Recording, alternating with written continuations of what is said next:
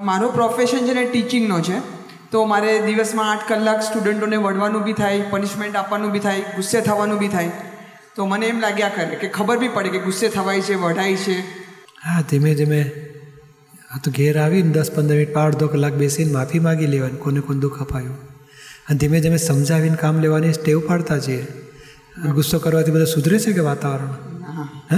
ના પણ થઈ જાય ગુસ્સો એમ. હા એટલે ધીમે ધીમે સમજવાનું કે આ સમજાવીને કામ લો. અને બની શકે તો નવી રીત શોધો. દાદાની પ્રાર્થના છે. પછી એ બધા કોમન પ્રાર્થના છે માણસે ભણતા પહેલાંની વિધિ છે પ્રાર્થના. એ બધી નાની ચોપડી તમારી પાસે વસાવો. અને યોગ્ય લાગે તો ધીમે ધીમે ગોઠવવાનું કે ચાલો આટલી પ્રાર્થના કરીને ભણીશું. તો જે ભગવાનને માનતો હોય એની પાસે શક્તિ માગે. એ પ્રાર્થના કરીને ભણતો જશે ને એની સ્થિરતા વધશે ગ્રાસ્પિંગ વધશે એકાગ્રતાની શક્તિ વધશે સારું રિઝલ્ટે આવશે. બરાબર.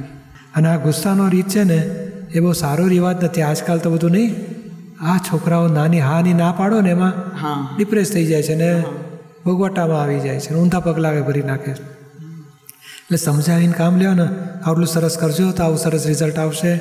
આપણી સ્કૂલમાં તમારા બધાને આધારે આપણું રિઝલ્ટ સારું લાવીએ.